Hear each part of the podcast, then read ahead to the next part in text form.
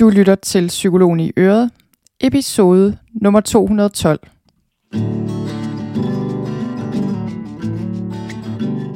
Velkommen til Psykologen i Øret. Jeg er psykologen Birgitte Sølstein, og Øret, det er dit. It might be, keep surprising me.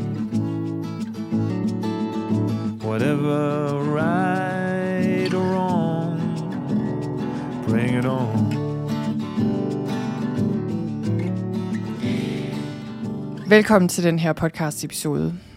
Jeg øh, har været igennem lidt en proces med den her podcast episode, og der er sket noget, jeg tror ikke er sket før, eller det ved jeg ikke er sket før, nemlig at det her er, jeg tror det er tredje eller fjerde forsøg, jeg har i forhold til at prøve at optage den her podcast episode. Og det har jeg ikke prøvet før. Jeg har før prøvet at optage en podcast episode, øhm, især dem jeg tager, hvor jeg sådan bare sætter mig til mikrofonen, og ikke rigtig ved, hvad jeg skal sige, eller måske bare lige har lidt noter. Og så bliver det ikke lige helt, som jeg synes, og så tager jeg den om. Det sker ikke særlig tit, vil jeg sige. Jeg tror, det kan tælles på en hånd, hvor mange gange det er sket de sidste ja, fire år, eller hvor mange år jeg nu har haft den her podcast. Men, og, og nu er det altså, øh, nu er det altså tredje eller fjerde forsøg, og jeg ved simpelthen ikke, hvad det er. Eller jeg ved godt, hvad det er. Øh, jeg tror simpelthen, det er emnet, jeg skal tale om i dag. Den her podcast episode, den handler om, at det, der ikke slår dig ihjel, kan give dig angst og slå dig ud af kurs. Altså, med andre ord, det der, man siger med, at det, der ikke slår dig ihjel, gør dig stærkere, er øh, jo bare noget sludder.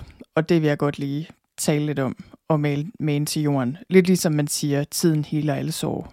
Det er jo heller ikke rigtigt. Men øhm, ja, så jeg tror, det er emnet og grunden til, at jeg på en eller anden måde har lidt svært ved lige at få den her podcast episode, som jeg gerne vil have den. Jeg tror simpelthen, det er fordi, det her er et meget vigtigt emne for mig.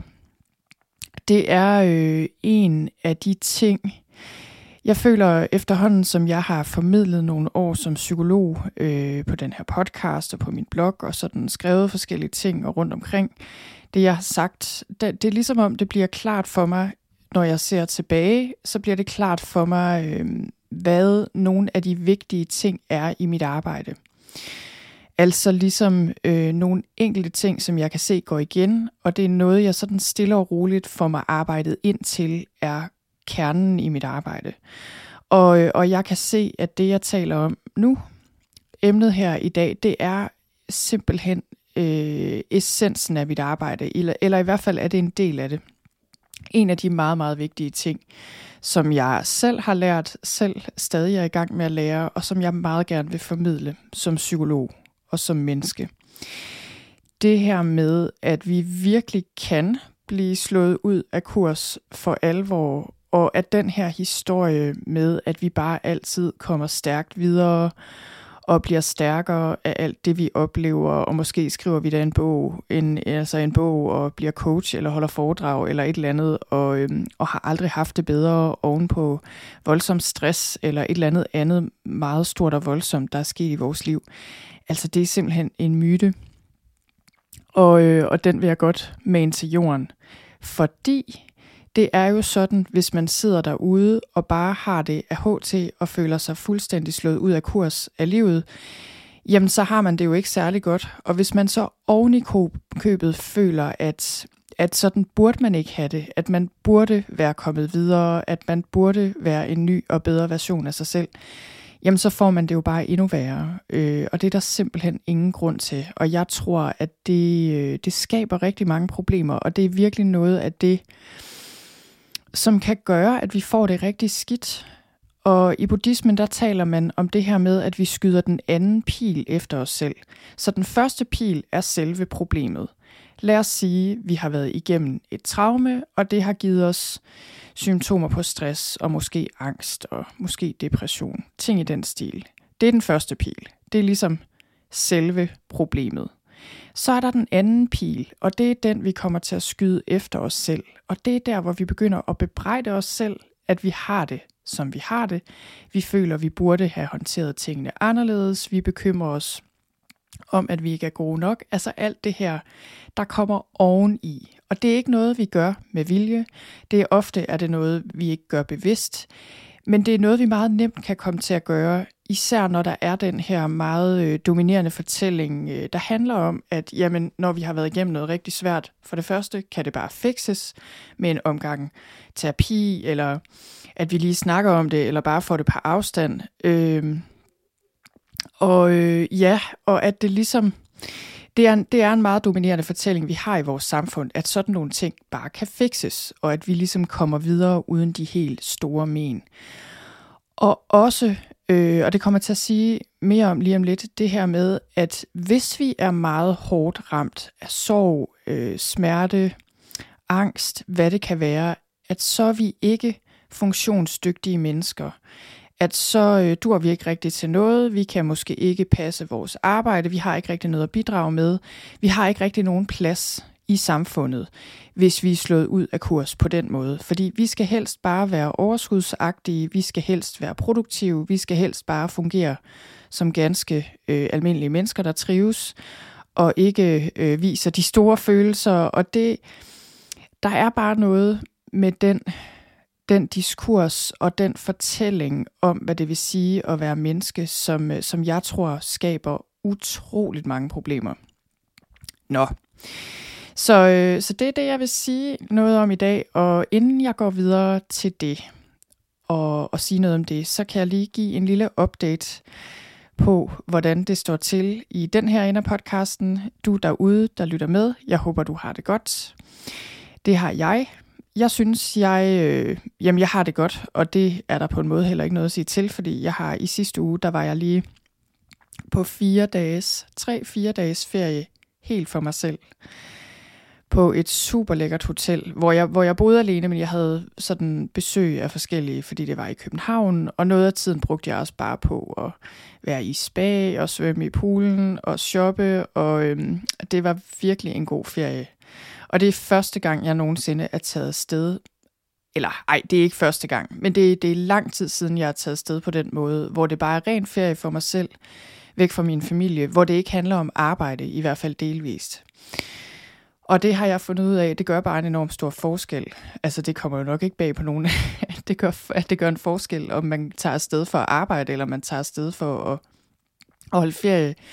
Men jeg tror bare tit, jeg har følt, at jamen, jeg tager masser af tid for mig selv, og jeg tager afsted, og selvom jeg også arbejder, så nyder jeg det også, fordi jeg laver spændende ting, eller jeg mødes med nogle mennesker, jeg synes, det er hyggeligt at hænge ud med, og det her med bare lige at have nogle dages fri fra børnene og alt det praktiske.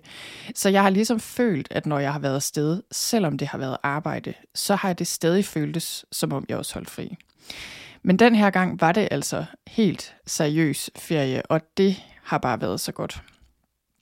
Så jeg, øh, ja, jeg føler bare, øh, at jeg er lavet op, også efter en lang periode, hvor jeg faktisk har arbejdet en hel del, fordi jeg har lanceret mit nye forløb Ro her tidligere på året, og det har været en ordentlig omgang, både at få det øh, produceret og selvfølgelig kørt igennem det første hold, og det er gået rigtig godt det har simpelthen været så god en proces, og jeg er lige begyndt at kigge på de evalueringer, der er kommet ind efter den første omgang her, og det, øh, det er simpelthen så spændende at se øh, de indsigter og erfaringer, og selvfølgelig den feedback, folk giver. Øh, det er virkelig fedt at sidde og kigge på.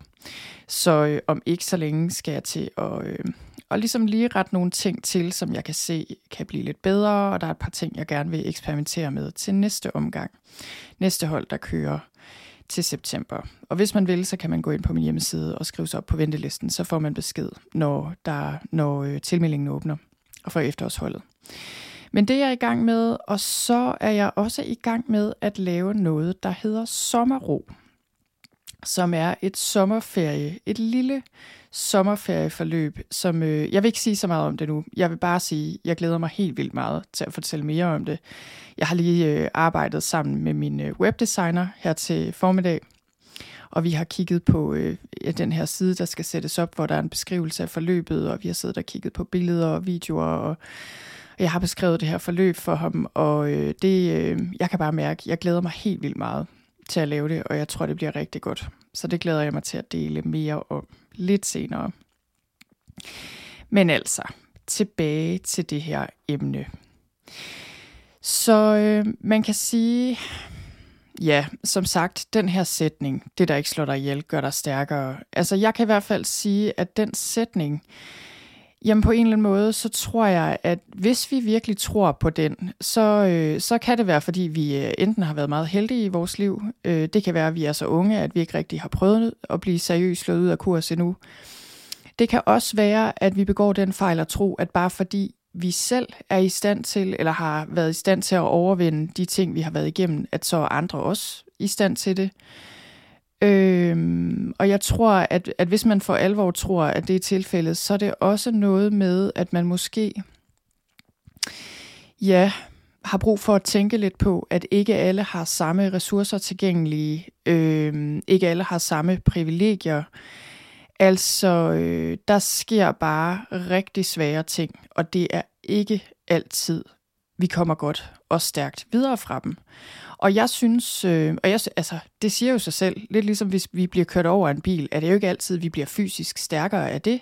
Altså, selvom vi ikke ligefrem bliver slået ihjel af det, så kan det være, at vi bliver kørt over, så vores, hvad ved jeg, ene ben ikke virker mere, eller vi kommer meget slemt til skade og får en voldsom øh, hjernerystelse, der har konsekvenser, som ikke bare lige går over. Altså, på den måde, det siger jo sig selv, og på samme måde tænker jeg jo, at hvis vi kommer psykologisk til skade, hvis vi er gennem svære ting, enten noget meget voldsomt eller over lang tid bliver meget slidt, jamen så siger det jo sig selv, at det er ikke altid, vi føler, vi bliver stærkere. Og jeg kan også sige, at øh, der, der har været Øh, og der er og bestemt stadig også er dage, hvor jeg ikke føler, at jeg er særlig stærk overhovedet, og hvor jeg også synes, at livet overmander mig fuldstændig, og har overmandet mig, og at, at der er ting, der er rigtig svære, øh, og som jeg virkelig ikke har lyst til at dele med. Øh, altså, hvad skal man sige, men jeg har efter nogle af de ting, jeg har været igennem med mit barn, der gør, at jeg meget nemt kan blive trigget, altså sådan særlige lyde eller ord, øh, eller minder, der kommer op, særlige situationer, især hospitalsituationer for mit vedkommende, er virkelig noget, der kan gøre, at jeg lynhurtigt kan få det dårligt, og ligesom øh, får de her kropslige flashbacks. Øh, nu er det bare et eksempel på, når vi er igennem noget, at vi virkelig kan blive mærket af det. Og det føler jeg også, jeg er blevet af nogle af de ting, jeg har været igennem. Og der har, der har virkelig været tidspunkter, hvor jeg har tænkt, det her, det, øh, det kan godt være, at det ikke har slået mig ihjel, men det, det har godt nok slået mig ud på alle leder og kanter. Øhm, og jeg synes, jeg synes, det ville være forkert at sige. Jeg synes også tit, der er sådan en historie om, når man så var der den gang, jeg var slået helt ud af kurs, og nu er jeg kommet stærkt tilbage, og nu har jeg det bedre igen. Altså, det er jo på en måde rigtigt, fordi sådan har jeg det også. Jeg synes ikke, jeg, jeg bliver overmandet af den samme håbløshed, og der er nogle stresssymptomer, der er gået væk, og der er måder, jeg er blevet bedre til at håndtere angst på. Altså, der er jo mange ting, der gør, at jeg har det bedre. Men jeg synes stadig, jeg tror, det er lidt ligesom sorg. Det var også derfor, jeg sagde det der med, at tiden heler ikke alle sorg. Fordi jeg synes, at med de her ting, og det der med at blive slået ud af kurs, det er ikke så noget med, det er ikke så lineært, at så var vi slået ud af kurs, og nu, nu er vi det ikke længere. Jeg føler i hvert fald i mit liv, at jeg kan have dage og tidspunkter, hvor jeg bare øh, kan have svært ved at overskue det, vi nu engang skal dele med i min familie. Meget af det er knyttet op til mit barn. Det er i hvert fald det, jeg synes er sværest, og, og meget af det er også knyttet op på, på øh, den reaktion, jeg har på de ting, fordi der er simpelthen bare ting, jeg øh, synes er så svære. Og, og der er simpelthen dage, hvor jeg bare har svært ved at overskue det, og bare er virkelig, virkelig ked af det, og håbløs, og vred på alle, og altså sådan nogle dage har jeg.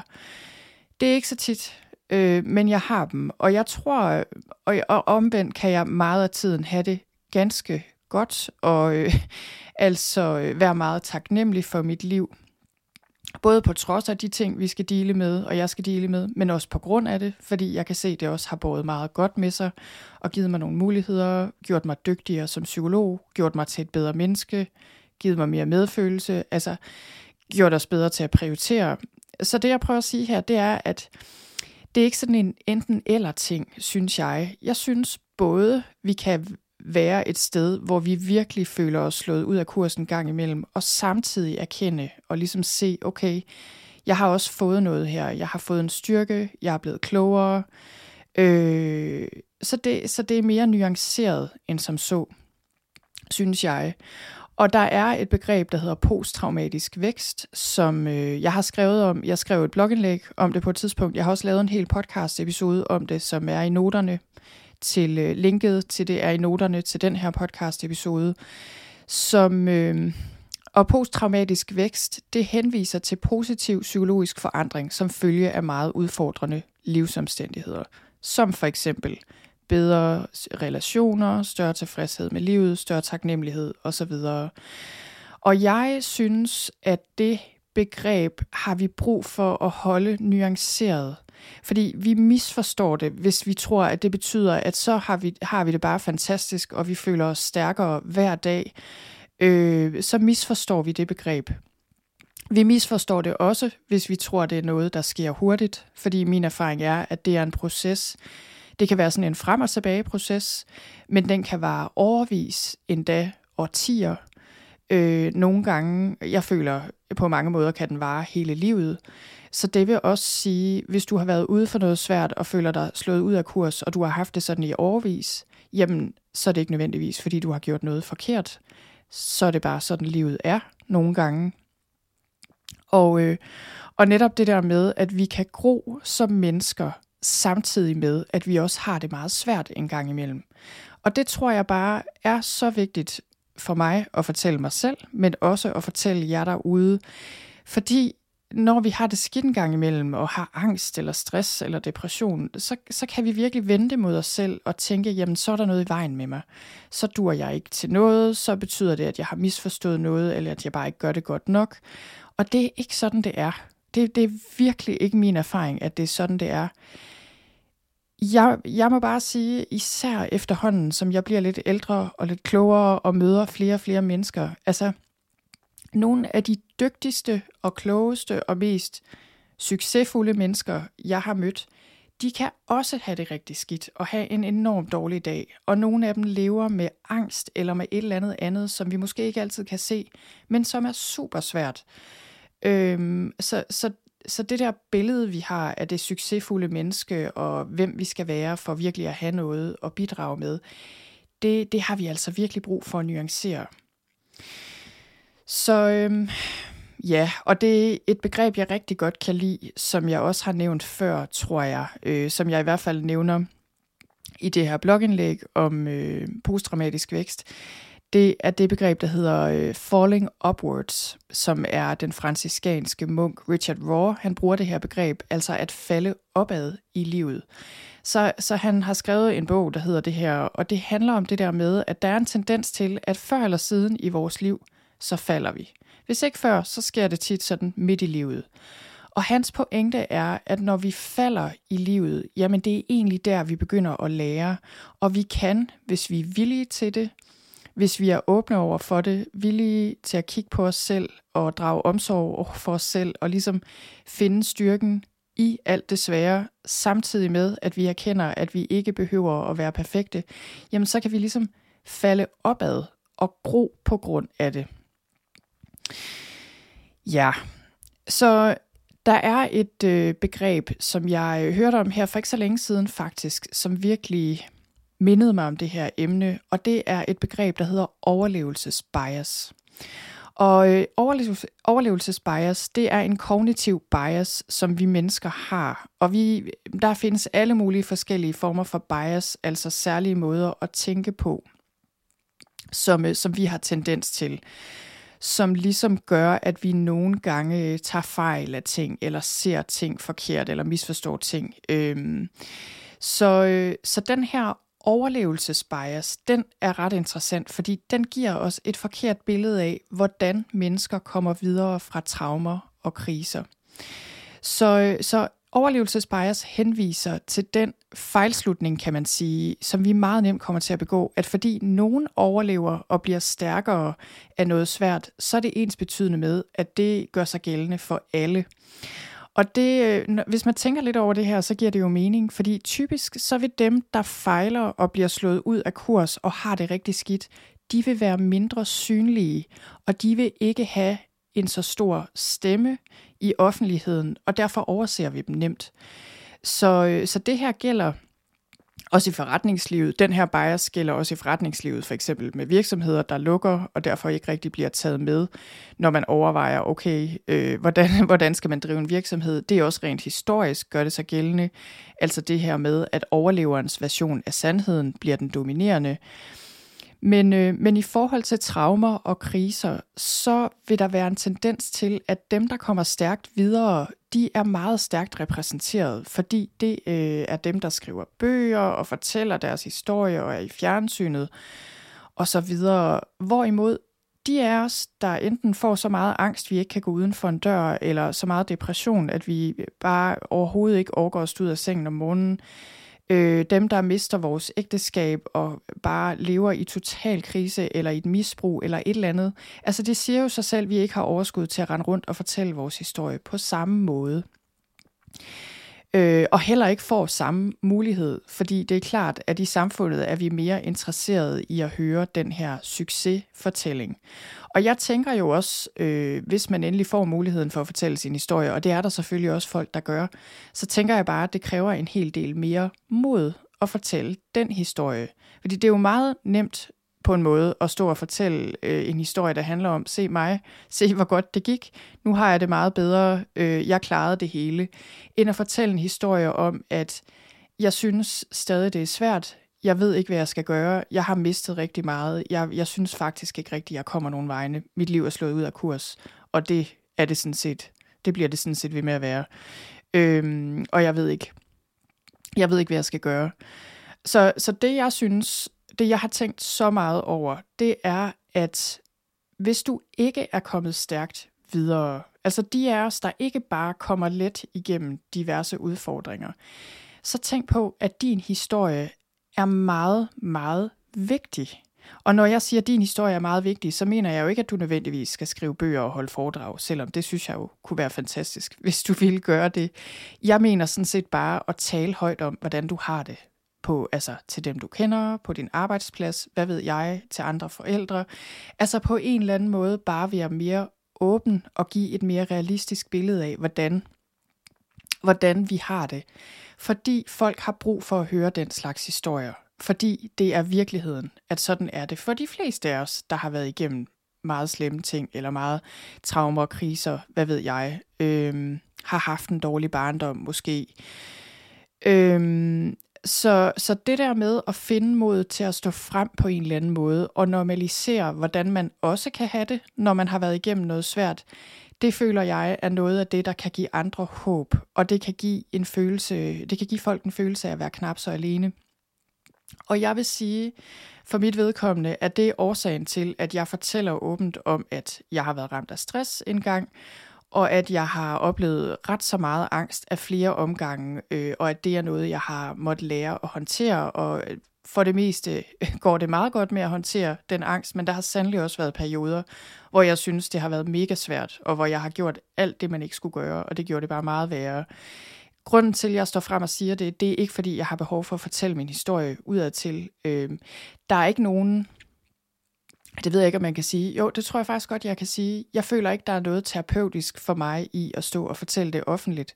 Fordi jeg er så heldig, at jeg har steder, jeg kan gå hen og tale om det med folk øh, privat. Altså, og det, det føler jeg egentlig, at der man har brug for at snakke om det først og fremmest. Altså folk, jeg kender, folk, jeg stoler på. Det er ikke nødvendigvis særlig mange, men altså den der åbenhed og fortrolighed, og ligesom kunne sige, okay, jeg har det rigtig svært den proces, eller den, det sted har jeg i mit liv, og den her podcast er ikke det sted.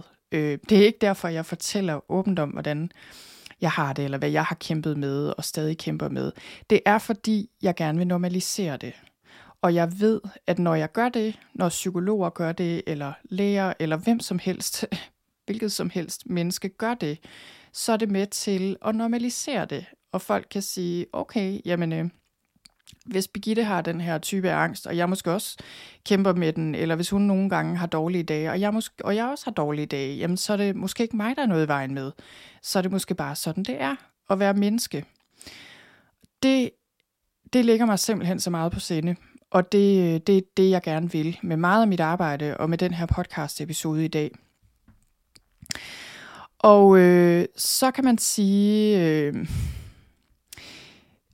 altså mit evige dilemma, jeg ved ikke rigtig, om det er et dilemma, men det er i hvert fald sådan en ting, jeg har i baghovedet. Det er altid det der med, jamen jeg er jo psykolog, og hvis jeg stiller mig frem og siger, vi kan blive ramt af noget svært, og så kan vi få angst, og øh, det skal vi nogle gange leve med. Øh, enten med angsten, eller med sorgen, eller med et eller andet andet svært så øh, er der sådan en lille stemme i mit baghoved, der siger, jamen så tager jeg jo håbet fra folk. Fordi det jeg jo i virkeligheden skulle stå og sige som psykolog, det var jo, se her er metoden, der kan få det til at gå over. Se alle de her terapeutiske manualer, vi har, hvor hvis du følger den og får 12 samtaler hos en psykolog, jamen så går det over, og så er du fikset, og så er der ikke noget problem.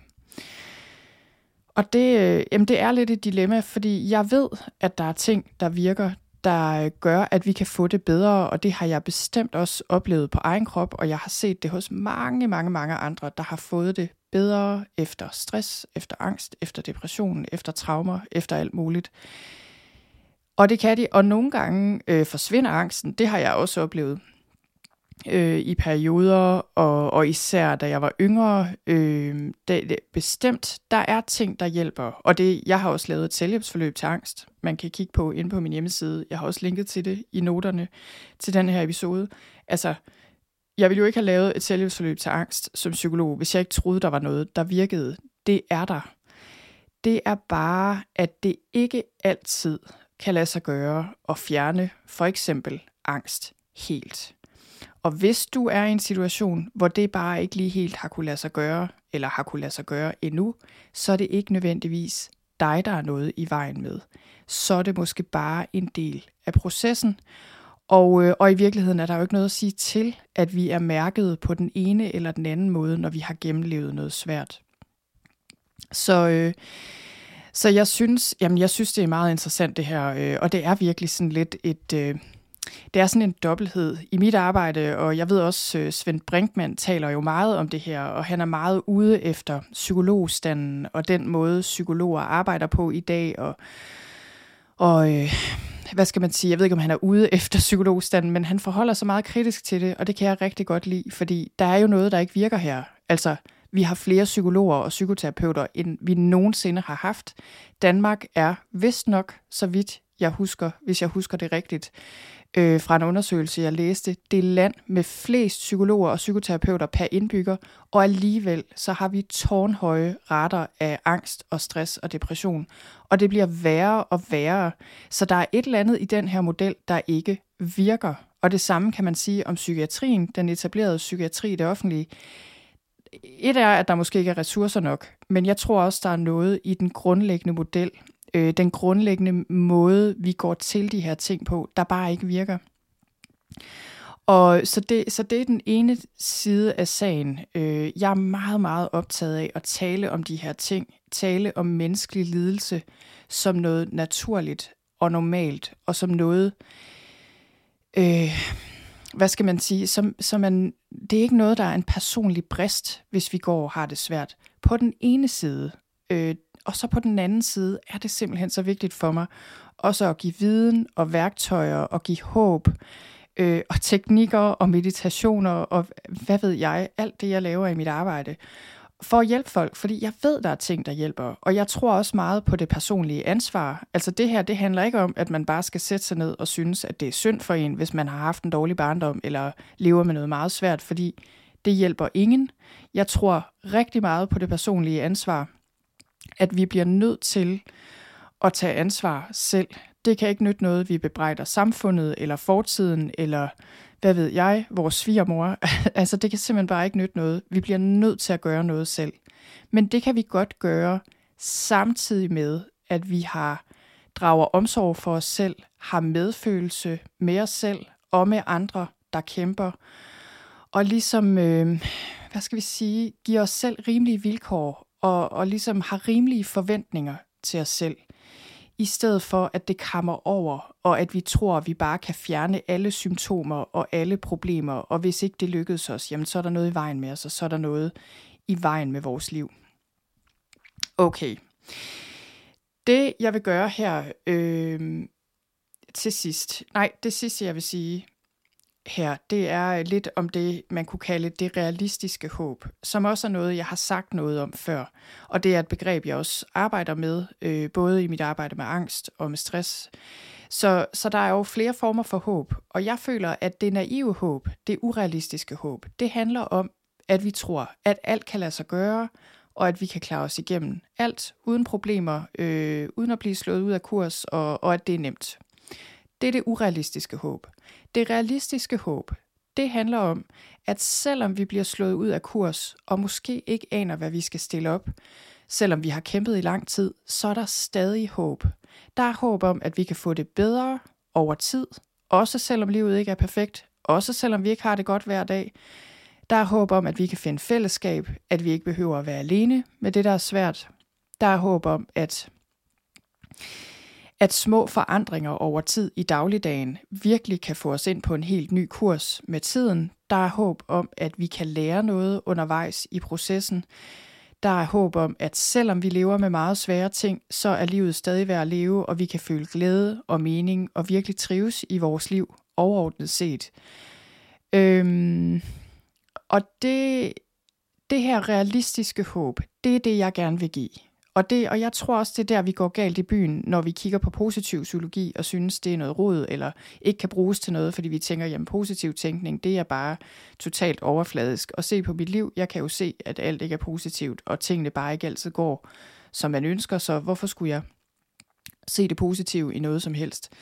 Og det, det vi har brug for, det er jo netop det her med at være optimistiske, men på en realistisk måde. Så vi ikke smider det gode ud, bare fordi noget også er svært. Så, øh, så det jeg også føler, jeg har lært i den her proces, som er mit liv, det er, at i stedet for at tænke, at jeg kun er okay, hvis jeg har fjernet angsten for eksempel, eller mine andre dårlige vaner, øh, eller de problemer, der er i mit liv, så er det gået op for mig, at i stedet for, at jeg skal tænke, at jeg skal fjerne de her ting og fikse de her ting, så føler jeg mere, at jeg skal at jeg skal transcendere dem. Og transcendere, øh, det, altså det ord betyder jo ligesom, at jeg skal blive større end dem. Så jeg skal simpelthen selv blive større øh, og ligesom bedre til at håndtere og rumme og se tingene i et perspektiv, så jeg bliver klogere, øh, så jeg ligesom lærer at omfavne de her ting. Omfavne. Jeg tror, det er det ord, som, som er godt at bruge om det her. Og det er ikke nogen nem øvelse, men det er noget, vi kan gøre og blive bedre til over tid. Og så her til sidst, så vil jeg lige dele øh, nogle ting, en håndfuld ting, jeg føler, man kan gøre, som kan hjælpe en på ret køl. Uanset hvad der har ramt dig, uanset hvordan du har det. Ting, der kan hjælpe over tid. Og øh, den første ting, det er og minde dig selv om. Det er ikke meningen, du skal klare alt det svære alene. Og jeg siger det her først, fordi jeg virkelig mener, det er det allervigtigste. Vi har brug for andre. Det har vi bare. Øh, og det behøver ikke at være en kæmpe kreds af mennesker, og det behøver bestemt ikke øh, at være noget med, at du skal dele om ting på de sociale medier eller i al offentlighed. Det tænker jeg faktisk slet ikke har noget med sagen at gøre, fordi der er rigtig meget af den form for sådan oversharing, altså folk deler alle mulige sårbare ting på de sociale medier, men, men det bliver sådan noget underligt noget, øh, hvor, de, hvor man måske i virkeligheden stadig mangler den her oprigtige relation til nogle få mennesker i sit liv, man, øh, man står til ansvar for. Og, og jeg, jeg har set eksempler på folk, som til synlædende deler alle mulige ting på de sociale medier, men som alligevel ikke rigtig formår at tale med deres familie eller dem, de er vrede på, eller hvad ved jeg. Øh, så det, så det er bare for at sige, når jeg siger, at du skal, klare, du skal, du skal ikke klare det her alene, så mener jeg altså virkelig, øh, find nogen i dit liv, eller bare en til at starte med, og, og snakke med vedkommende, og række ud, og, øh, og del lidt omkring, hvordan du har det, og, og, og simpelthen lære at få noget hjælp. Og for mange af os er det her noget, der skal læres selvfølgelig, hvis vi ikke er vant til det.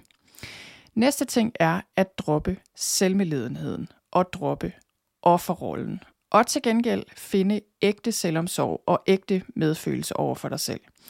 Og det, jeg har sagt det lige før, selvmedledenhed, det er bare en blindgyde. Det gør, at du sidder, fa- sidder fast for det første i dig selv, men det gør også, at andre Altså, det er ikke særlig fedt at være i nærheden af nogen, der er, særlig, der er meget selvmedlidende. selvmedlidende. Det, det tror jeg godt, øh, du kan, det kan du sikkert huske eksempler på fra dit eget liv. Så selvmedlidenhed, offerrolle, det, det er fristende at falde i dem, fordi det, det føles rart lige på kort sigt, men det er ikke noget, der hjælper dig. Til gengæld, ægte selvomsorg, det handler om at være kærlig over for dig selv, tale pænt til dig selv, og især også holde dig selv fast på og, og gøre ting, hvad skal man sige, måske ændre visse af dine vaner, hvis de ikke hjælper dig, altså visse af dine måder at tænke på, måske, hvis de ikke hjælper dig, så du virkelig drager ægte selvomsorg. Øhm, men så du også holder dig selv fast. Så, så selvomsorg og kærlighed er ikke nødvendigvis en specielt blød ting, hvis du spørger mig. Jeg tror, jeg tror rigtig tit, det der hjælper os, det er, at når vi kan sige til os selv, nu tager du dig sammen.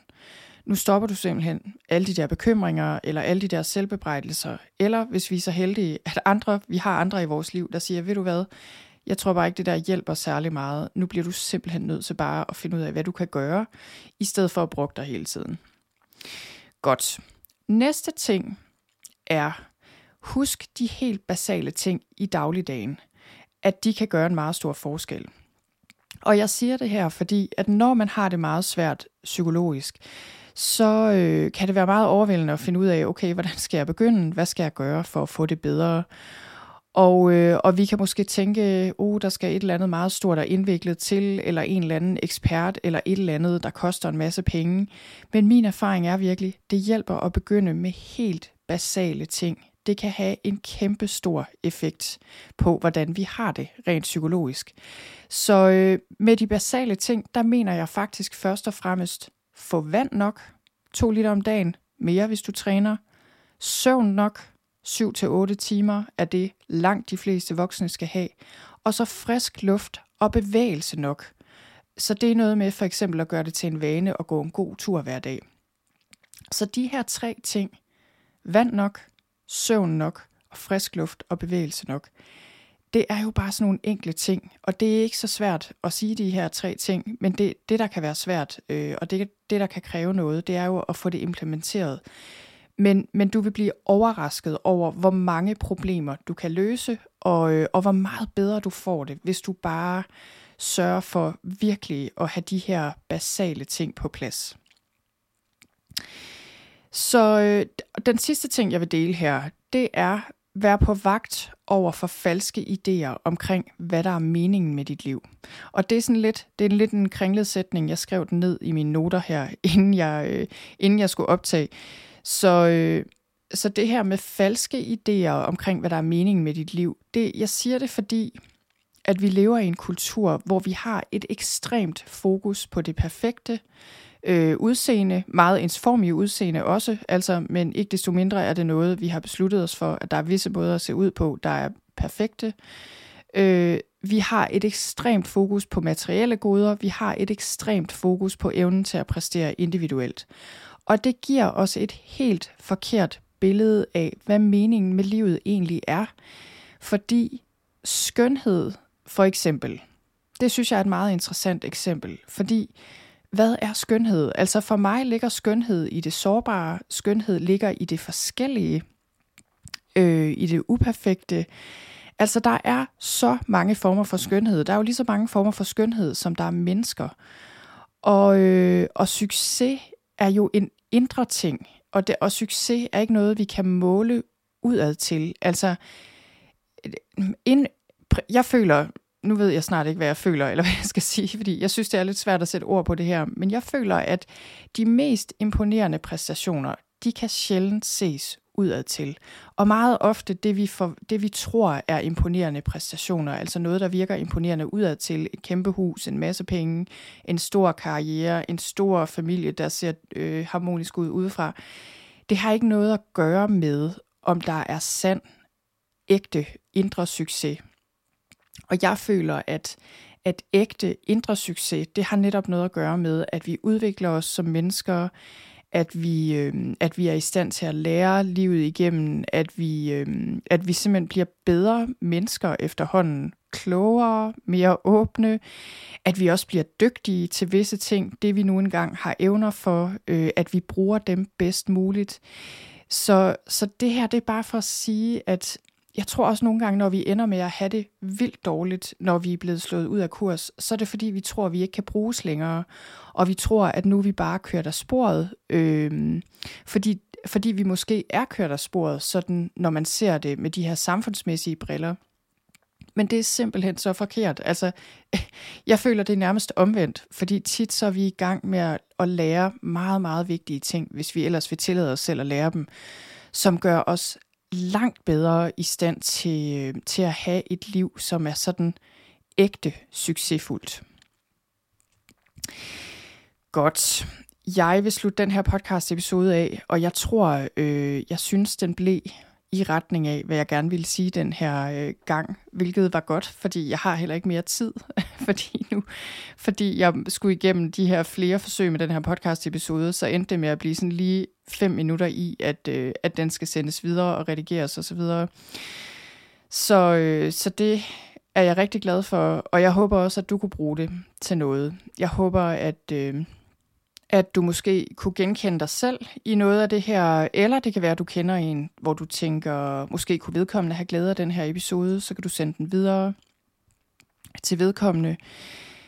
Det, øh, det sidste, jeg vil dele her egentlig, inden jeg slutter af, det er et citat af Carl Rogers, som var en stor humanistisk psykolog, og det er et af mine yndlingscitater, som jeg føler opsummerer lidt noget af alt det, jeg har talt om her. Og han sagde, det mærkelige paradoks er, at når jeg accepterer mig selv, som jeg er, kan jeg ændre mig.